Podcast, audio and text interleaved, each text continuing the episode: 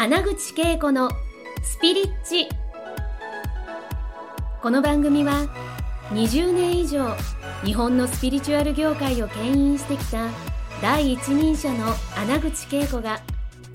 第一線で活躍する人たちとの対話を通してその成功のもとにあるそれがスピリチュアルを解き明かしてお届けします。スピリチュアルを生活に取り入れて豊かに幸せになるためのスピリチュアルラジオ番組です。ハッピースピリアルライフ。こんにちは、穴口恵子のハッピースピリアルライフにようこそ、ようこそ、ようこ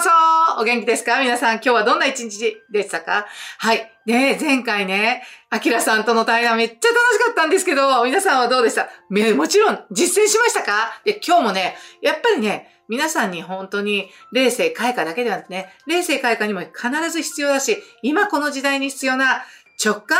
についてね、あきらさんとね、お話ししていきたいなと思うんですよね。では、あきらさんを呼びます。あきらさん、こんにちは。こんにちは。よろしくお願いいたします。今回も引き続きありがとうございますね。はい、ありがとうございます。本当にね、ちょっとこれね、皆さんに伝えておきたいな。こちらなんです。こちらね。はい、直感ミラクル。はい。ちょっとこのタイトル、まず、ちょっと見てくださいね。皆さん、この直感ミラクル。はい、このタイトルミラクルだ。直感ミラクル、はい。これ見るだけでなんかね、はい、もう自分の直感が、なんかすごい、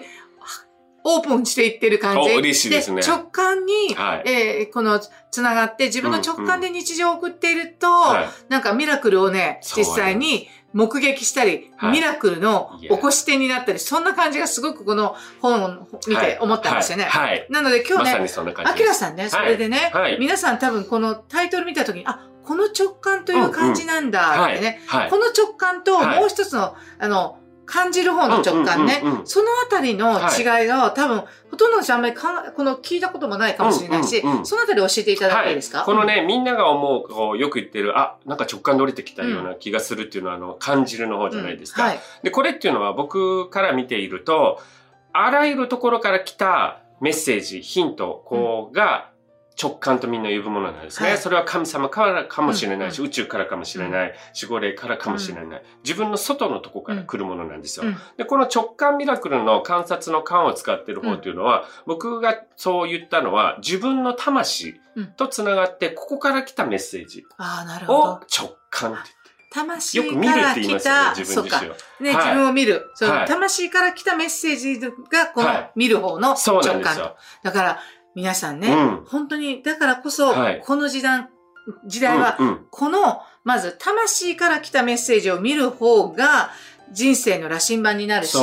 この混沌とした激変する社会、うんはい、世界の中で、はい、自分がいかに生きるかっていうところに、すごい結びついてるから、大事ですよね。なんかね、僕も守護霊さんのメッセージを伝えてるので、うん、守護霊さん大事って思われがちですけども、うん、やっぱりそれよりも何よりも大切なのは自分の魂なんですよね、うん、魂が一番自分がこの人生で何をするべきなのか、うん、何をしたいのかって一番知ってるわけなんですよ、うん、そうそう守護霊はどっちかっていうとこうアドバイス的な、そうですね、それを生きるために魂の導きのまんま生きるためにアドバイスをするのが守護霊。そうなんですよ。だから僕もこうリーディングでこうメッセージ伝えても、うん、これは一応メッセージなので、であとは自分で考えてくださいねって言うようにしてるんですけど、うんまあ、そういう意味でこの直感に直接聞いて、うんうん、あ、なるほどこっちかって言って動くのはめちゃくちゃ強力な、うんうん、やり方になるわけですよね。やり方だし、その人生、うん、魂とつながっていない瞬間はないし、うんうん、だけど私たちは迷ったりとか、ね、考えたりしすぎたり、はい、エゴの声を直接聞きすぎているから、はい、この魂の、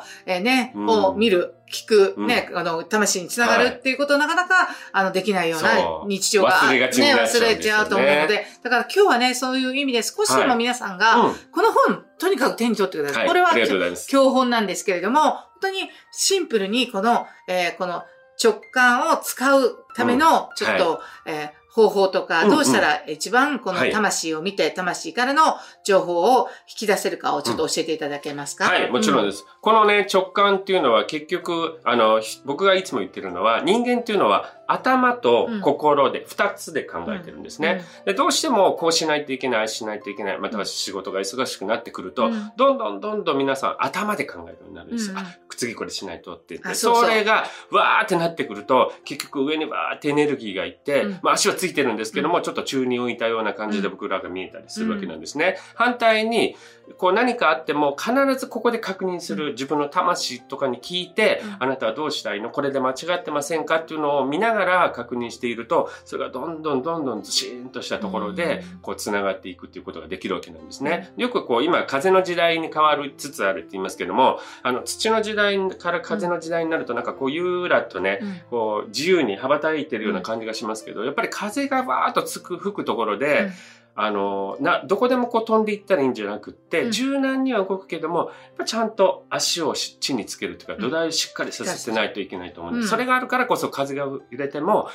きなように自由に動いてまた戻ってこれるという、そういう感覚ですごく大切だと思うんですね。そういう意味でも、こう皆さんに、できるだけ自分の魂、心に注目をしていくっていうだけでも大きく変わってくると思うんですよね。違いますよね。なんか私たち、やっぱり、そうするために結構呼吸って大事ですよね。大事です、大事です。ゆったりと呼吸して自分の中に繋がっていく。自分のなんか魂の中に入っていくみたいな。そうですね。呼吸しながら。めっちゃ大事です。で、呼吸だけじゃなくて、このスピリチュアルをやり始めると、必ず瞑想しろ、瞑想しろってすごいこう言われて、僕瞑想はあんまり好きじゃないので、なんでそんな瞑想ばっかり言うんだろうと思ってたんですけど、この瞑想の大切なところは、この胸、自分の魂と向き合ってお話をすることなんですよね。だからこれは僕がよく言ってるのは、瞑想をやるのもいいんですけど、瞑想じゃなくても、例えば僕ピアノをずっと子供の頃やってたので、本当にね、ピアノ好きで3時間ぐらい毎日弾いてる子だったんです。すっごい感性豊かになりそう。その時ずーっと自分と対話してたんです。ああ、このピアノを弾きながら自分と対話する。やっぱ僕自分がゲイだっていうことを隠したりもしてたので、なんか自分ってどうなんだろう、どうなんだろうってずーっと考えてたのをピアノ弾きながらやってたんですよね。それを感じてあげてたんですね、自分と繋がって。ただ皆さんね、コロナでこうあんまり外出れなくなってるかもしれないけども、例えば神社参りに行くときにゆっくり歩きながら胸と対話するっていうのをやってたりすると、ポロッと直感が降りてきて、あ、今こうしたらいいんだとかね、あ、これって大事だなとかね、なんかすごく湧き上がってくる感じですよね。そう、ポロッと生まれてくる感じね。自分の考えじゃないところからみたいな。でもなんかすごくリフレッシュだし、で、多分皆さんがね、気にしている言葉があるんですよ。この直感で繋がって魂のね、導きを聞いたりとかね、感じたりするのと、エゴの声の違いはどうやってわかるんですか？ああ、なるほど。エゴっていうのは、僕もね、霊能師になる人っていうのは、みんな最初そこで悩むんですよね。僕も悩みました、もちろん。メッセージがわーって入ってきて、これ自分の考えてることじゃないのかなと思いましたけども、でもね、ずーっとやってるとね、慣れてくるんですよ。で、慣れてくる、どういうふうにわかるかっていうと、微妙なんだけど、エネルギーがやっぱり違うんですね。結構もわかると思うんですけど、やっぱ自分のエゴのところっていうのは、自分から生まれてるエネルギーみたいな感じなんです。で、この、魂とか、守護霊さんとかから来るメッセージっていうのは、自分以外のところからポッと生まれてくるような感じなんですね。なるほどね。なんかこう、自分にペタってくっついてるところからじゃなくて、ふわってこう、なんか心地いいですよね。そうなんですよ。だからリーディングとかしてると、あれなんでこんなことを見せるんだろうと思うようなことが、実はすごく真髄を得ていたりっていうことってあるんですよね。ね、だからぜひ、日常的にちょっとね、今、この時代だからこそね、特にこの時代が、この直感につながると、ミラクルが起こると思うんですよ。そうなんですよ。どんな感じですか、そのミラクルっていうのは。いや、もうね、本当にね、僕、そうなんですけども、このね、スチュワーデスの仕事やってたじゃないですか。で、この23年間やってて、ずっと好きだったんですけど、10年ぐらい前から守護霊さんが、もうあんた、飛行機降りて、スピリチュアルやれって10年ぐらい前からずっと言われてたんですよ。でも僕飛行機大好きだったので、これやめたくないやめたくないっつってずっと頑張ってたんですね。そしたら2年ぐらい前にコロナでクビになっちゃったんです。そう、ちょっと突然ですよね、それ。そう来たかって感じだったんです、僕。あ、ガーっていう。もうやめろって言ってやめないから。だから人生にとっての最悪な出来事ですよね。で、もうその時必死じゃないですか。え、どうすんのよみたいな感じになっちゃって。ああ、だって、もうそれが自分の、ね、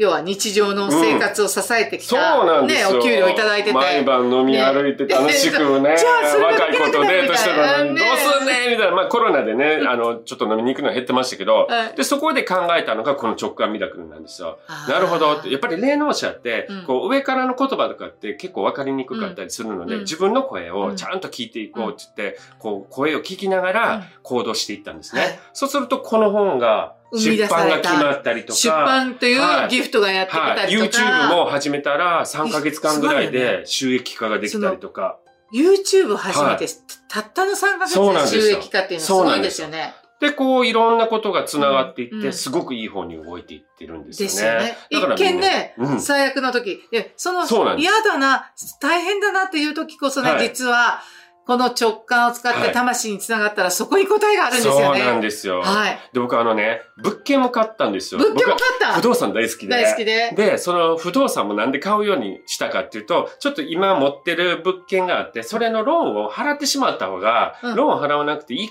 いかなと思って、利息をね。で、こう、払いに行こうかなと思って用意をしてたんです。そしたら直感で、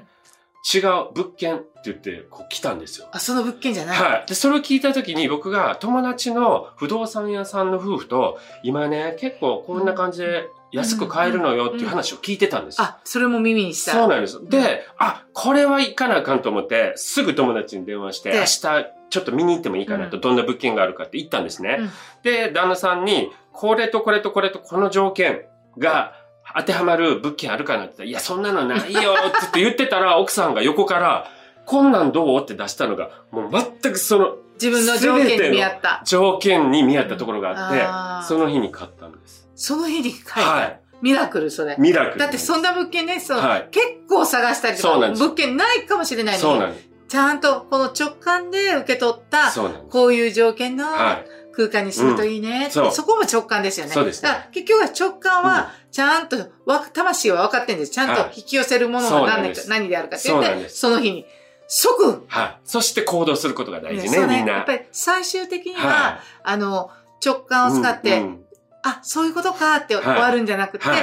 私たちができることっていうのは体を動かす、その行動をすることで、魂は結果をちゃんと、導いてくれるんですよね。宇宙とかね、守護霊さんっていうのは本当にね、動く人大好きなんです。そうなんです。動く人は助けやすいから。私、だからね、本当によかった、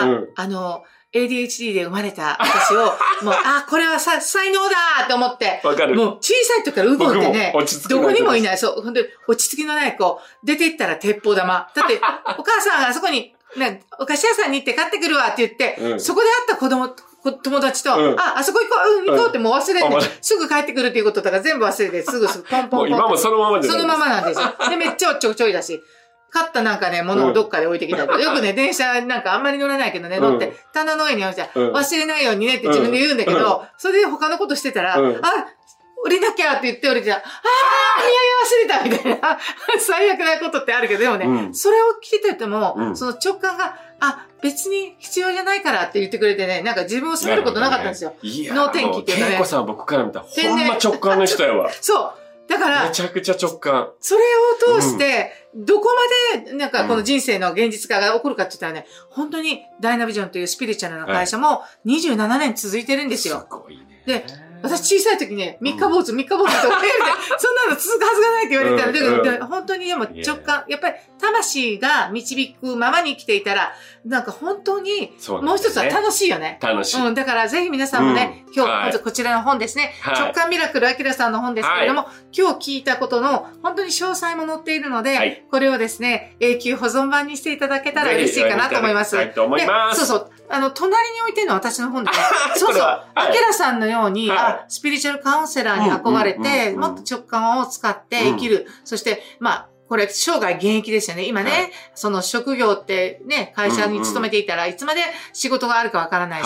いし、職のね、形態も変わってくるけど、自分が何かこのスピリチュアルなことが好きで、才能を伸ばしていきたいっていうのを、ノウハウと、で、こんなことしたらいいよという、スピリチュアル企業のね、仕方を書いてるんで、ぜひね、こちらの方も、こっちとこっちでセットで起業できますよ、みたいな。お呼びください。ありがとうございます。そうですね、今、ピピピピピって、次回また、あと2回ね、あきらさんに、